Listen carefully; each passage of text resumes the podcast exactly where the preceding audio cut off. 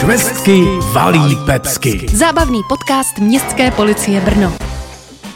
Ahoj, vítáme vás u třetí epizody podcastu Švestky valí pecky. Provázet vás bude Markéta Skřivánková a Kuba Ghanem. Ahoj, děkujeme, že jste se k nám přidali i tentokrát. Tak Kuby, co je nového? Nové je třeba to, že kromě Spotify jsme už i na Apple Podcasts, na Soundcloudu i na Pocketcast, takže vás zdravíme i tam. A hlavně máme nové logo. Na tom logu je nejlepší, že zatímco vy všichni si ho můžete prohlédnout na našich profilech, tak my jsme ho ještě neviděli, protože se dokončovalo přesně v době tohoto našeho natáčení. A jak teda vlastně vypadá? No, já si představuju krásnou baculatou a samozřejmě švestkově modrou švestku. na hlavě má určitě strážnickou čepici a na rameni možná znak městské policie. Nevím, možná opasek s obuškem a pouty. jo, jo, a do kopce valí pecku.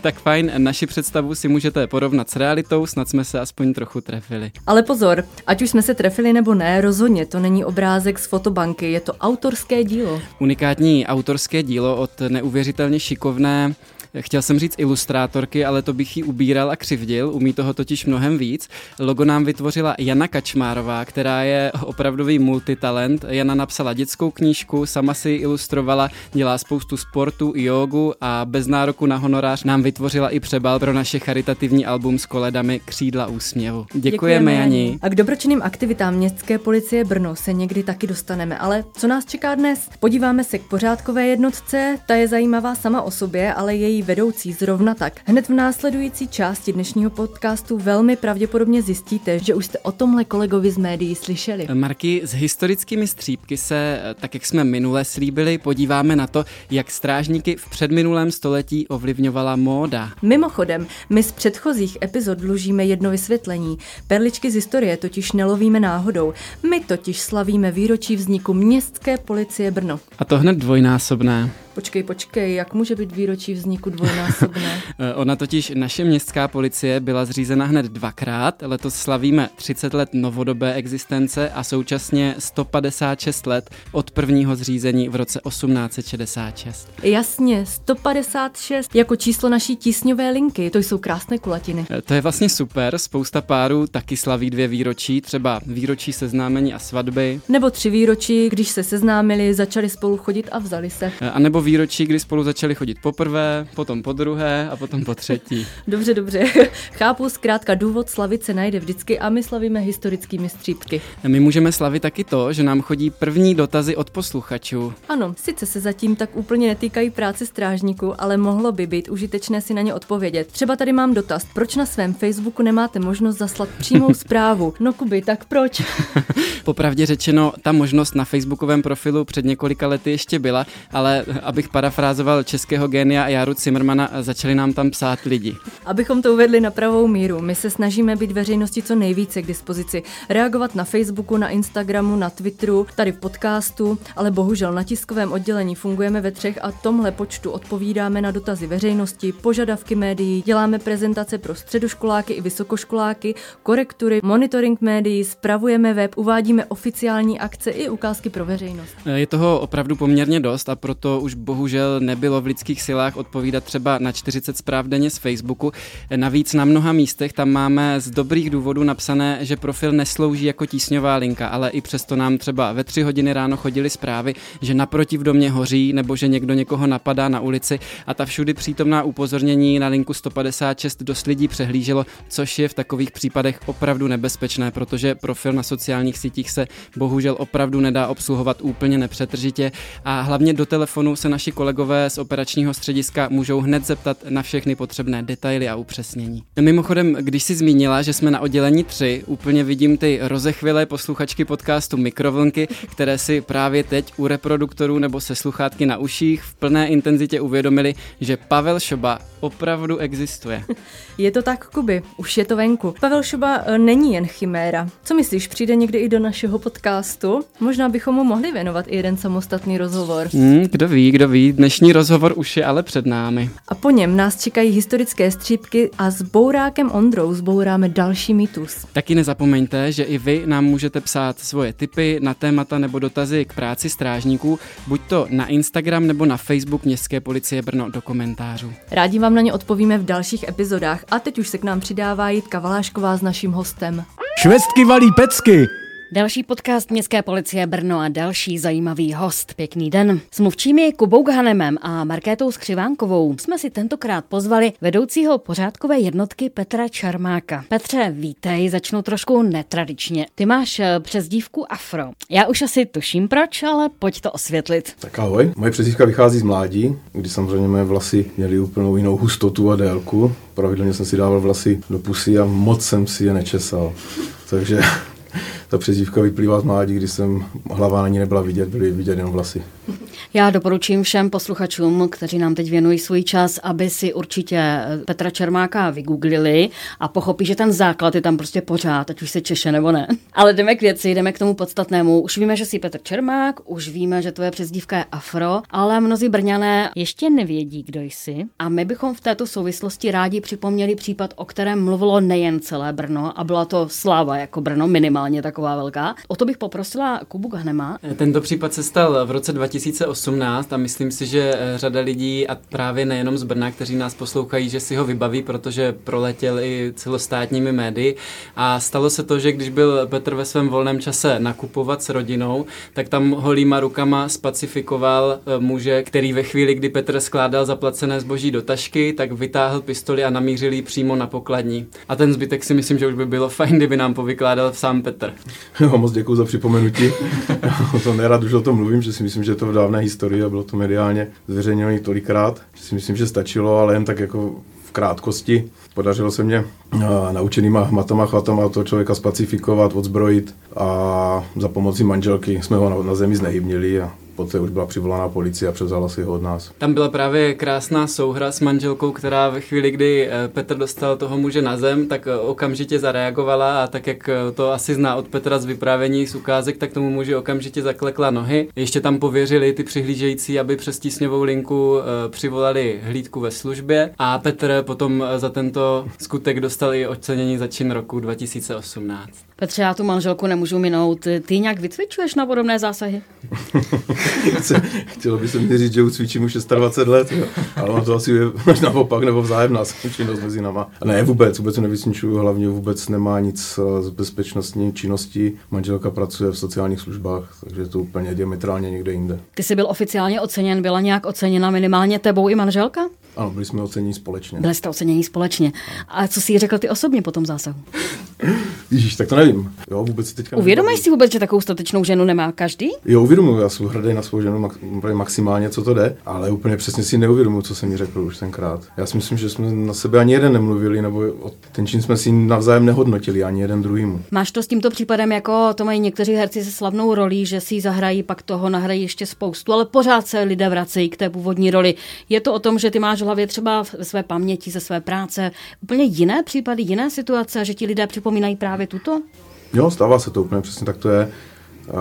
Až, až to je tak častokrát opakovaný tady ten čin, nechci být nevděčný nebo, aby, nebo povýšený, ale trošku se mě ten, když se to opakuje pořád do kolečka, už se mě to zajídá to poslouchat a nebo o tom mluvit. Ve vší slušnosti a ve vší pokoře, takhle myslím. Vzpomeneš si nějaký jiný podobný případ, nebo ne podobný, ale co do významu toho, co ti utkvělo v paměti? Těch případů fakt za 21 let, co sloužím u městské policie hromadu. Byly tam i nějaký záchrany života, co se mě povedly, zadržení spoustu pachatelů, ale vždycky to není o mně. No, byli jsme ve službě dva minimálně a je to o souhře parťáků. Já jsem naštěstí měl štěstí za těch 21 let na svý parťáky, na který jsem se vždycky mohl spolehnout a společně nám to fungovalo. Ty si zjevně umíš vybírat jak manželku, tak parťáky. Mm, štěstí přeje připravený. Už ti někdy přišel někdo poděkovat? Stalo se to, není to moc často teda, ale jednou to bylo osobně, co si pamatuju, přišlo pár děkovných dopisů. Ty jsi členem pořádkové jednotky. Z pohledu lajka je ale celá městská policie od toho, aby udržovala pořádek. V čem je ta vaše jednotka výjimečná? Výjimečná je v tom v širokém záběru činností co v rámci jednotky děláme. Protože když bych to chtěl přirovnat k policii České republiky, má speciální pořádkovou jednotku a odbor hlídkové služby. My jako pořádková jednotka městské policie tyhle činnosti máme skloubený do jednoho a vykonáváme ji to tak nějak souběžně. Takže nás běžně můžete najít v ulicích při hlídkové činnosti a pak i zároveň na, v rámci demonstrací, v rámci prací štítových družstev. No a plus máme z dalších speciálních uh, činností. Jo? Ten široký záběr je v tom, že třetina jednotky se věnuje lezeckým pracem, takže při ohrožení života zdraví chlapi jsme schopni, nebo ti chlapi jsou schopni slanit do bytu, pomoct nenadálým zdravotním komplikacím těm osob. Další část jednotky je cvičena speciální činnosti těch pořádkových družstev, takže jsme normálně běžně nasazováni na všech nevím, sportovních utkáních, demonstracích a jsme hlavně použitelní a kvalitně použitelní, když budu chlapi chválit. Které ty situace jsou nejnebezpečnější? To se asi takhle dopředu nedá říct, co je nebezpečný, co ne. Ne s oblibou, ale rád říkám, že i z vyřešené parkovačky může přijít napadení strážníka a přitom jste na demonstraci a všechno dopadne v klidu. To nedá se dopředu predikovat, jak to dopadne asi. Když jsi zmínil ty sportovní zápasy, můžeš i ty jako městský policista potvrdit, že Brno má nejlepší fanoušky? Jednoznačně. Jednoznačně. Hlavně je to v rámci ronda na kometě, tam je to hodně cítit. Tam ta energie z těch fanoušků úplně sála a myslím si, že to hráči taky cítí. A jsou poslušní? Výjimečně bývá problém na kometě. Fanoušci komety jsou hodně slyšet, jsou hodně vidět, ale dodržují pravidla. Kubo Markétko, vzpomenete si na nějaký zásah, kde pořádková jednotka ukázala, co opravdu umí? Tak těch zásahů je spoustu. My vlastně denodenně sledujeme jejich činnost a víme, že se opravdu dostávají mnohokrát do situací, které jsou nebezpečné. Asi jako poslední si pamatuju, bylo to minulý týden, kdy muž napadl v trafice muže a ženu. Ženu dokonce údajně udeřil i kovovou židli a naše pořádková jednotka tam byla během dvou minut a toho nebezpečného pachatele zadržela. A ještě bych chtěl dodat tady k tomu, že tam byla ta žena zraněná a díky tomu, že strážníci pořádkové jsou na standardně školení ve zdravovědě, takže poskytovali první pomoc. Navíc jako je bonus máme ve vozidlech eh, AEDčka, teď nevím, Automaticky externí defibrilátor. Jo, to je auto, automaticky externí defibrilátor. No, a Hlavně, že víš, zástat... na co slouží, jako jo, ten název není tak podstatný. srdce.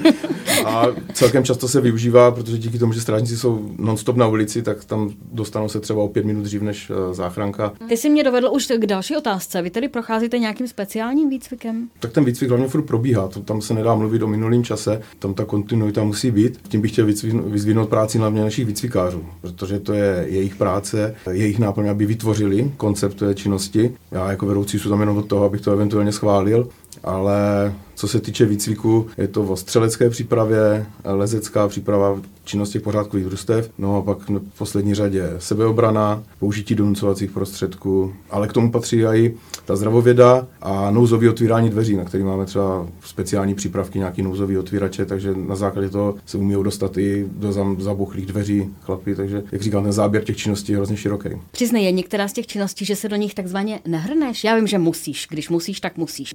Slaňování nebo nějaká taková jako činnost, která ti není úplně vlastní? Tak já osobně neslaňuju, já nejsem lezec, i když bych se do toho chtěl asi podívat, začalo mě to lákat čím dál tím víc. A já upřímně mám respekt z velkých psů. Nemám rád zákroky, nebo když jsem sloužil pravidelně při hlídkové službě, neměl jsem rád zákroky, kde byli velký psy.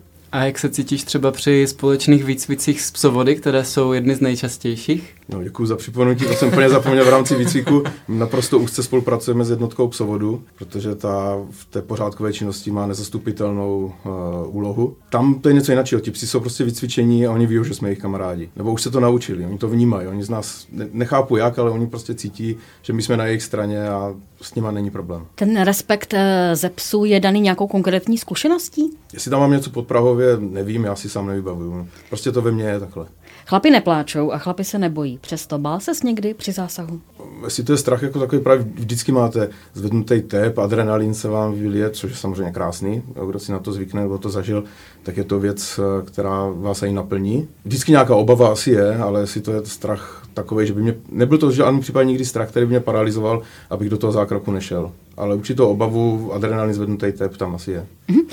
Kubo, můžeš nám trošku popsat pořádkovou jednotku, kolik má členů, jak ten útvar vypadá, jak pracuje v rámci městské policie? Pořádková jednotka má momentálně přes 30 strážníků a tím mají, jak Petr naznačil, mnoho úkolů. Mimo jiné právě zajišťují e, ostatní hlídky po celém městě, účastní se právě demonstrací, různých sportovních utkání. Pořádková jednotka dbá i na tu preventivní činnost a jsou e, součástí různých akcí, ať už dětských dnů nebo konkrétně třeba u nás jeden s městskou policií. Můžu zmínit třeba i i DET veletrh, kdy představují tu svoji práci a ukazují lidem, jak vlastně jsou krásně secvičení a co všechno jsou schopni v té krizové situaci udělat. Ať už jde o spacifikování ozbrojeného nebezpečného pachatele, zákrok eh, třeba v autobuse na nějakého agresora, těch eh, ukázek je opravdu hodně. Zároveň, eh, jak tady říkal Peťa, mají mezi sebou i lesce, kteří například zase ukazují slaňování. To jde konkrétně o to třeba, když je bytě uvězněný třeba starší člověk, který se nemá jak jak dostat ven a nejrychlejší cesta, jak se k němu dostat, je právě se slanit eh, ze střechy třeba na balkón, tak i toto ukazují. Kromě toho taky taková zajímavá činnost, která je v Brně hojně známa a možná pro naše město i celkem specifická, to jsou doprovody revizorů třeba v nočních spojích, ale i v těch denních, eh, kdy strážníci eh, revizory chrání. Teď jsem nedávno viděl takovou reportáž, která byla o napadení revizorů v různých městech a Brno z toho vycházelo opravdu velmi dobře a myslím si, že je to právě díky tomu, že revizoři jsou právě při těchto velkých akcích doprovázení našimi kolegy. Jak máš Petře rád právě tyto zásahy? To úplně není jakoby komunikace s nějakým pachatelem, ale s někým, kdo třeba právě v tu chvíli jenom zapomněl. Jak prožíváš tyto revizorské razie? Abych to nenazýval určitě razí, ale každopádně když ten člověk je naprosto v pohodě a zapomněl, tak naší práci tam asi není potřeba. Vždycky se domluví s těma revizorama. Je to v lidské komunikaci. My nastupujeme v případě, kdy ten člověk eh, už nechce spolupracovat, nějakým způsobem dělá problémy. Někdy pomůže jenom naše přítomnost, někdy bohužel musí dojít i na to policejní, na ten policejní zákrok. Já se omluvám, ale já z tebe prostě budu tahat nějaký ten zážitek. Už tady zazněl ten případ, o kterém všichni vědí. Zkus připomenout nějaký, který ti opravdu utkvěl v paměti ale lidé na něj zapomněli, nebo se třeba o něm ani nemluvilo. A podle tebe stojí za to. A zapomeň na skromnost. Na konci noční v pět hodin ráno a projížděli jsme ulici Cel s kolegem. A to jsem byl ještě součástí poříční jednotky, o které jsem sloužil 10 let, než jsem se dostal k pořádkové. Dostali jsme oznámení, že v oblasti ulic Cel Kalsovská došlo k přepadení starší dámy, která byla odcizená kabelka a strhnutý řetízek z krku a pachatel utíkal směrem k řece Svitavě. A díky tomu, že jsme z okolností, tak jak jsem na začátku říkal, štěstí pře připraveným byli kousek. A podařilo se nám pachatele zadržet, byli oba dva, mimo jiné. Zjistili jsme posléze, že oni ukradené věci odhodili do řeky, takže díky tomu, že jsme byli vyškoleni na práci ve vodě, tak jsme ještě podařilo se nám veškeré ty ukradené věci z té řeky vylovit. Já ti moc děkuji. Mimochodem, proč ta cesta z vody na skály a, a na zem? Asi jsem vnitřně v té době cítil, že už je čas posunout se zase na jináčí kolej a naštěstí zase jsem měl tu možnost, že vznikala pořádková jednotka v tom roce, takže jsem se stal součástí, měl jsem možnost se stát zakládajícím řadovým členem. Ale vy třeba zasahujete na parnících, na lodích brněnských, kde jsou nějaké konflikty i teď? Může se stát, je to na základě eh, oznámení, pokud ta konflikt tam eh, nastane. A děje se tak? Stalo se tak, neříkám, že se děje furt, to určitě ne, ale na, aby jsme na to byli připraveni, tak myslím, že třema lety jsme vymysleli cvičení ve spolupráci s poříční jednotkou a bylo to koncipované na určitého nebezpečného pachatele na parníku. My jsme využili činnosti poříční jednotky, která nás dopravila na ten parník na člunu a my jsme tam provedli zákrok. Mm, tam je to asi většinou kubo spojené s alkoholem, že? Eh, tam to bývá určitě často spojené s alkoholem, navíc někdy se parníky pronajímají na různé soukromé akce a jenom když se tady bavíme o té brněnské přehradě, tam se právě ta cvičení dají úplně krásně skombinovat tím, že se tam zapojí eh, hlídky jak z pořádkové jednotky, tak z poříční jednotky, tak i od psovodu. Kolegové třeba eh, trénovali záchranu tonoucího a tady toho tonoucího potom díky tomu, že pořádková jednotka má ty specialisty na lezení, tak na transportním lůžku vytahovali po skále, takže se opravdu připravují na všechny možné situace. A právě ty výcviky jsou v tomto smyslu hodně zajímavé, protože kromě skal kolegové trénují třeba na továrních komínech, na vysokých fasádách budov. Vzpomenu si, je to už docela dávno, myslím si tak třeba 7-8 let, když jsme tenkrát ještě s předchůdci pořádkové jednotky s jednotkou operativního zásahu fotili slaňování z AZ Tower. Marketko, ty tady sedíš tak jako by nesmělé, přitom ty zrovna adrenalin máš ráda. Nenapadlo tě někdy vyměnit to uvozování uvozovkách, Kuba mi odpustí, teplé místečko, tiskové mluvčí za ten adrenalin v pořádkové jednotce? Eh, mně teda určitě ne, já asi úplně nemůžu říct, že bych měla ráda ten adrenalin. Já samozřejmě hrozně ráda s klukama spolupracuju, protože uh, jsem s nima v relativně častém kontaktu, protože uh, kolikrát uvádím ty jejich ukázky a ta práce mě baví a je s nimi určitě sranda. Ale... Což Petr potvrzuje. ale samozřejmě jako nemyslím si, že asi žena by byla vhodná zrovna na tuto pozici jakoby konkrétně strážník pořádkové jednotky, protože tam je opravdu potřeba jak eh, fyzická zdatnost, tak eh, i být třeba opravdu připraven na to utkat se třeba kolikrát s těmi nebezpečnými pachateli. Takže žádná ksena ve vašich řadách? Žádná ksena. Mě by spíš jako ženu zajímalo, jaké to je ukočírovat tolik strážníků pohromadě. Já mám asi velkou výhodu v tom, že všechny ty chlapy ta práce baví. Dělají rádi, a dobrovolně. Samozřejmě, že je tam 30 chlapů, 30 osobností a ke každému musím přistupovat individuálně a jinak. Na každého platí prostě něco jiného, ale celkově jako tým si myslím, že fungujeme. Tak by to měl být ten základ uh, té spolupráce. Obecně se samozřejmě ví, že je potřeba čím dál víc strážníků, policistů, hasičů. Máte i vy v pořádkové jednotce nedostatek zájemců? Mm, zájemců máme nedostatek členů. To vyplývá z celkové... Lidé by chtěli, ale nemají na to. To je jedna věc, ale to vyplývá celkově jako personální politiky, jo, že prostě nepřichází noví, noví zájemci do řad bezpečnostních složek a myslím si, že ten problém mají i státní policie, vojsko a i my to máme. Jak Takže si to vysvětluješ? Já osobně mám také názor, že každý by chtěl dělat hnedka manažera od mládí a nechce si získat žádné zkušenosti. No. Jak se odreagováváš? Co tě baví? Já. Co máš rád? Hmm, já rád sportu. Hrál jsem od mládí házenou, teď se mu věnuju dál. Bohužel covidová doba spoustu turnajů zavřela. A už jsem ve věku sportovního veterána. vyloženě, Sportovního veterána, si nepřipadám starý, ale sportovní veterán jsem. Takže tady ty veteránský turnaje nám bohužel covidová doba zavřela. Odreagovávám se na chatě, buď s manželkou, s kamarádama, s partou přátel. Ví se o tobě, že se věnuješ i dětem když to říkáte, tak snad se to ví. jo, jo, asi vím, kam narážíš. Jezdím pravidelně 20 let na dětský tábory, kde jsem začínal jako oddílové vedoucí. Teď už s postupem věku, už nedělám oddíl, s postupem věku nedělám oddílové vedoucího, plním tam roli hospodáře, takže se starám o dětem Ostravu. Kubo, zazněla tady poznámka o poříční jednotce. Můžeš nám o ní něco povyprávět? Poříční jednotka působí stejně jako ta pořádková úplně po celém městě. Jak už z toho názvu vyplývá, tak na starost mají vodní plochy, takže třeba na Brněnské přehradě fungují regulérně jako vodní záchranná služba. Lidé ji také znají z toho, že měří let a tady tyto informace potom poskytujeme veřejnosti. Zapojují se i samozřejmě do takových smutnějších akcí, jako bylo třeba pátrání po tom pohřešovaném chlapci v brněnských řekách. Myslím si, že lidé to mají relativně v čerstvé paměti. A tady tito kolegové právě také slouží k tomu, že díky tomu, že se pohybují po celém městě, tak vypomáhají těm místním hlídkám třeba ve chvíli, kdy je potřeba aktuálně posílit nebo eh, poskytnout nějaké zajištění. Marketko, na začátku tady zazněl ten odvážný čin. Kolik máte takových hrdinů ve svých řadách, jako je Petr? Dalo by se říct, že u nás jsou všichni hrdinové všedního dne a opravdu myslím, že můžu mluvit tady i, i za Kubu, že uh, naši strážníci jsou opravdu uh, lidi na pravém místě s otevřeným srdcem a opravdu do té práce dávají všechno. Skoro se mi nechce pokračovat po těchto slovech, ale musím. Petře, to dnešní povídání je hlavně o tobě. Co bys vzkázal lidem, ať už v tom dobrém nebo ve zlém? Co by měli nebo neměli dělat, aby vám tu práci usnadnili, aby se nám tady žilo líp v Brně? Jo, jo, myslím si, že nejvíc práci obecně policie komplikují uh, lidi, kteří mají plnou hubu práv a nechcou uznávat žádné povinnosti. Konkrétně můžeš uvést? Třeba, když vzpomeneme ty eh, revizory, tak spousta lidí se cítí dotčená jenom tím, že jsou kontaktováni revizorem, přitom jedou na černo, ten revizor je nekontaktuje bezdůvodně. No a když se proto vloží strážník, protože nechcou spolupracovat s revizorem, tak uh, plno řečí v tom, že strážníci nemáme žádný pravomoci, nemůžeme ani to, stotožňovat, proč buzerujeme, jsme stejně tady k tomu, aby jsme sbírali psí výkaly. Já myslím, že i taky spoustu lidí, kteří se strážníkům pletou do práce, aniž by věděli,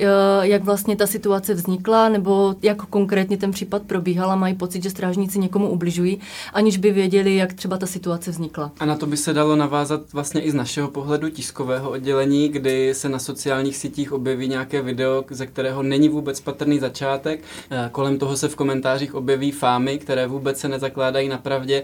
Ten samotný počátek zákroku je tam popisovaný úplně jinak, než jaká byla realita a tohle samozřejmě výrazně i narušuje celý ten dojem z práce strážníků řečníků. Jsem chtěla říct, že by mě Kuba neodpustil, kdybych mu nedala slovo na závěr, on mě předběhl. Takže já myslím, že všechno, co mělo být řečeno, řečeno bylo. Děkuji. Švestky valí pecky. Otevíráme další historické okénko a musím říct, že na tenhle díl jsem se obzvlášť těšila. Budeme se v něm totiž bavit o módě. Konkrétně o historických uniformách a přilbách, protože právě podle těch lidé na ulici strážníky bezpečně poznávali. A my jsme rádi, že jako skoro vždycky i tentokrát můžeme říct, že Brno se ostatním českým městům v některých ohledech podstatně vymykalo. Roli v tom sehrál dobře známý fakt, že v 19. století bylo Brno významným centrem textilního průmyslu a do dneška je dobře dobře známé označení Moravský Manchester. Je pravda, že různá místa nebo instituce se historicky označovaly a dodnes označují pomocí podobných přirovnání marky, třeba Benátky severu, Český Harvard. Ne vždycky je to úplně výstižné a v téhle souvislosti jsem si vzpomněl na jeden citát Lízy Simpsonové, který mě kdysi pobavil a mám ho rád. Ta totiž říká, že cokoliv je něčí něco, není ve skutečnosti ničí nic. Na tom určitě může být dost pravdy, Kuby, ale na Brno tohle přízvisko opravdu sedlo a kdybychom tvrdili cokoliv jiného, hodně bychom svému městu křivdili. V 19. století totiž produkty zdejších textilek zásobovaly doslova celý svět. Kvalita brněnského plátna byla tak vysoká, že ho někteří obchodníci v zahraničí dokonce kvůli ceně vydávali za luxusní plátno anglické. Ano, v Brně bylo od úsvitu slyšet hučení tkalcovských stavů a konec konců vzpomeňte si na názvy zdejších ulic, jako Tkalcovská, Přadlácká,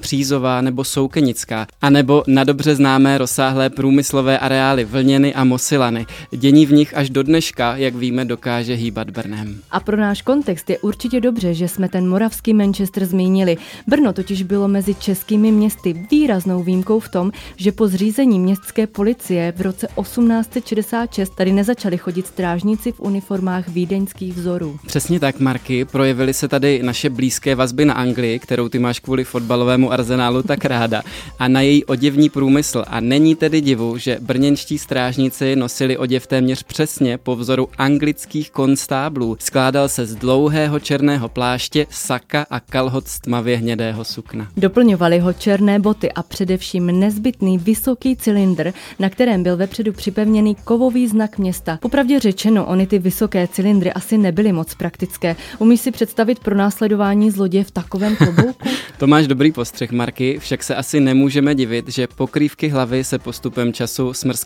až na dnešní kšiltovky. Oni se taky brněnští radní o deset let později právě z praktických důvodů rozhodli, že přece jen dají přednost vzoru vídeňskému. Strážníci oblékli zelená saka a kabát, šedé kalhoty s tenkým červeným pruhem na bocích a klobouk se širokou krempou, jaký nosili polní myslivci. Ty vydrželi strážníkům do roku 1890. Klobouky byly tehdy vystřídány vojenskými čepicemi s malým štítkem vepředu a hlavně typickými přilbami s kovovým hrotem na vrcholu. Říkalo se jim Pickelhaubny. Musím říct, Marky, že i když s nostalgií vzpomínám na léta na gymnáziu, kde jsem během osmi let prošel angličtinou, francouzštinou, latinou a vlastně i starořečtinou, tak Němčině jsem se ke své radosti úspěšně celý život vyhýbal, ale teď mi to popravdě řečeno trochu chybí. Tak můj vztah k Němčině je dost podobný, Kuby, ale s pomocí překladačů a slovníků jsem se dobrala toho, že význam by mohl odpovídat zhruba něčemu jako špičatá kapuce, což vlastně koresponduje i se vzhledem přilby, tak snad případně Němčináři prominou. Jenom doplňme, že tohle už byl pruský vzor a pro brněnskou městskou policii byl stejně jako pro ty ostatní na Moravě typický hrot ve tvaru kapky,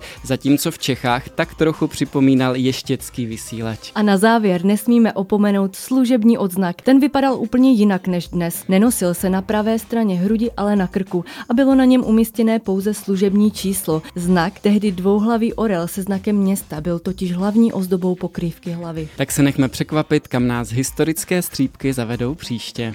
Borak Ondra boří mýty. Dnes zboříme tento mýtus. Hlídka městské policie nesmí požadovat osobní doklady. Kubo, vysvětli mi, jak je možné, že po mně strážník požadoval předložení dokladu. To přece nesmí a je to výlučně výsadou státní policie. Tak tohle je, Ondro, hodně zakořeněný mýtus, opravdu dlouholetý, ale svoji totožnost strážníkovi prokázat musíš a máš povinnost poslechnout i jeho zákonnou výzvu. Co ale řada lidí taky neví, že paradoxně už řadu let nemají povinnost u sebe nosit občanský průkaz. Počkej, to mi ne nedává trošku smysl. Podle zákona u sebe nemusím mít občanku, ale zároveň se musím na výzvu prokázat. Jak to mám prosím tě udělat? Možná to vypadá jako určitý paradox a z těchto důvodů je asi lepší u sebe nějaký věrohodný doklad nosit. E, proč říkám věrohodný, to hned vysvětlím. E, když nás zavolá například nálezce zatoulaného štěněte nebo všímavý člověk, který chce upozornit na nefunkční semafor, velmi pravděpodobně bude strážníkovi stačit třeba průkazka na hromadnou dopravu s fotkou. Mm-hmm. Pokud ale budete potřebovat řešit něco závažnějšího, třeba přepadení, krádež nebo jinou situaci, která má zásadnější důsledky,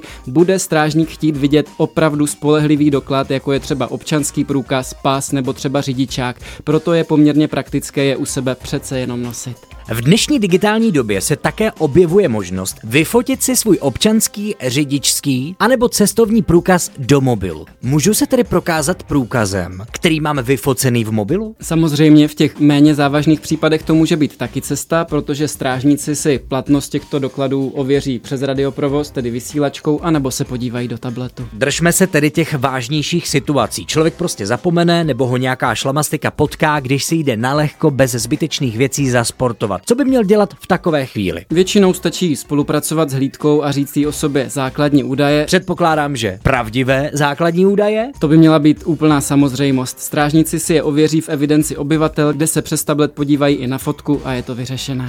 Když ale natrefíte na nějakého zločince, s tím to asi jen tak po dobrém nepůjde. Co děláte s ním, když nechce prokázat svoji totožnost? To máš pravdu, jako kdybys mluvil z naší zkušenosti a někdy se opravdu stává, že se hlídce z různých důvodů snaží e, její práci tito lidé komplikovat. Tady je ale potřeba si uvědomit, že takový člověk se dopouští neuposlechnutí úřední výzvy. No a co mi hrozí, když občanku neukážu? Už jen za to, že na výzvu nedbáš, můžeš dostat pokutu 10 000 korun. Jenomže to není všechno, protože strážník tě potom může předvést na policejní služebnu. No ani to předvedení a už vůbec ne 10 tisíc korun mi za tuto rebelii nestojí. Ale pojďme si taky říct, po kom všem může strážník chtít prokázání totožnosti. Ten výčet je poměrně dost dlouhý. Patří sem lidé, vůči kterým strážníci dělají nějaké úkony podle zákona, podezřelí z přestupku nebo samozřejmě podezřelí z trestných činů, taky osoby, které odpovídají popisu hledaných nebo pohřešovaných. Strážník tě podobně může požádat třeba, když od tebe potřebuje k nějaké situaci vysvětlení, ale vyzvat k předložení dokladů tě může třeba i na žádost revizora nebo jiné oprávněné osoby. Prokázat se nám musí taky ten, kdo nějaký trestný čin nebo přestupek oznamuje. Kubo, děkuji ti za zboření dalšího mýtu a vy, kteří posloucháte podcast Městské policie, mějte na paměti, že nepředložením svého průkazu totožnosti ze sebe neděláte frajera, ale zaděláváte si na pořádný průšvih.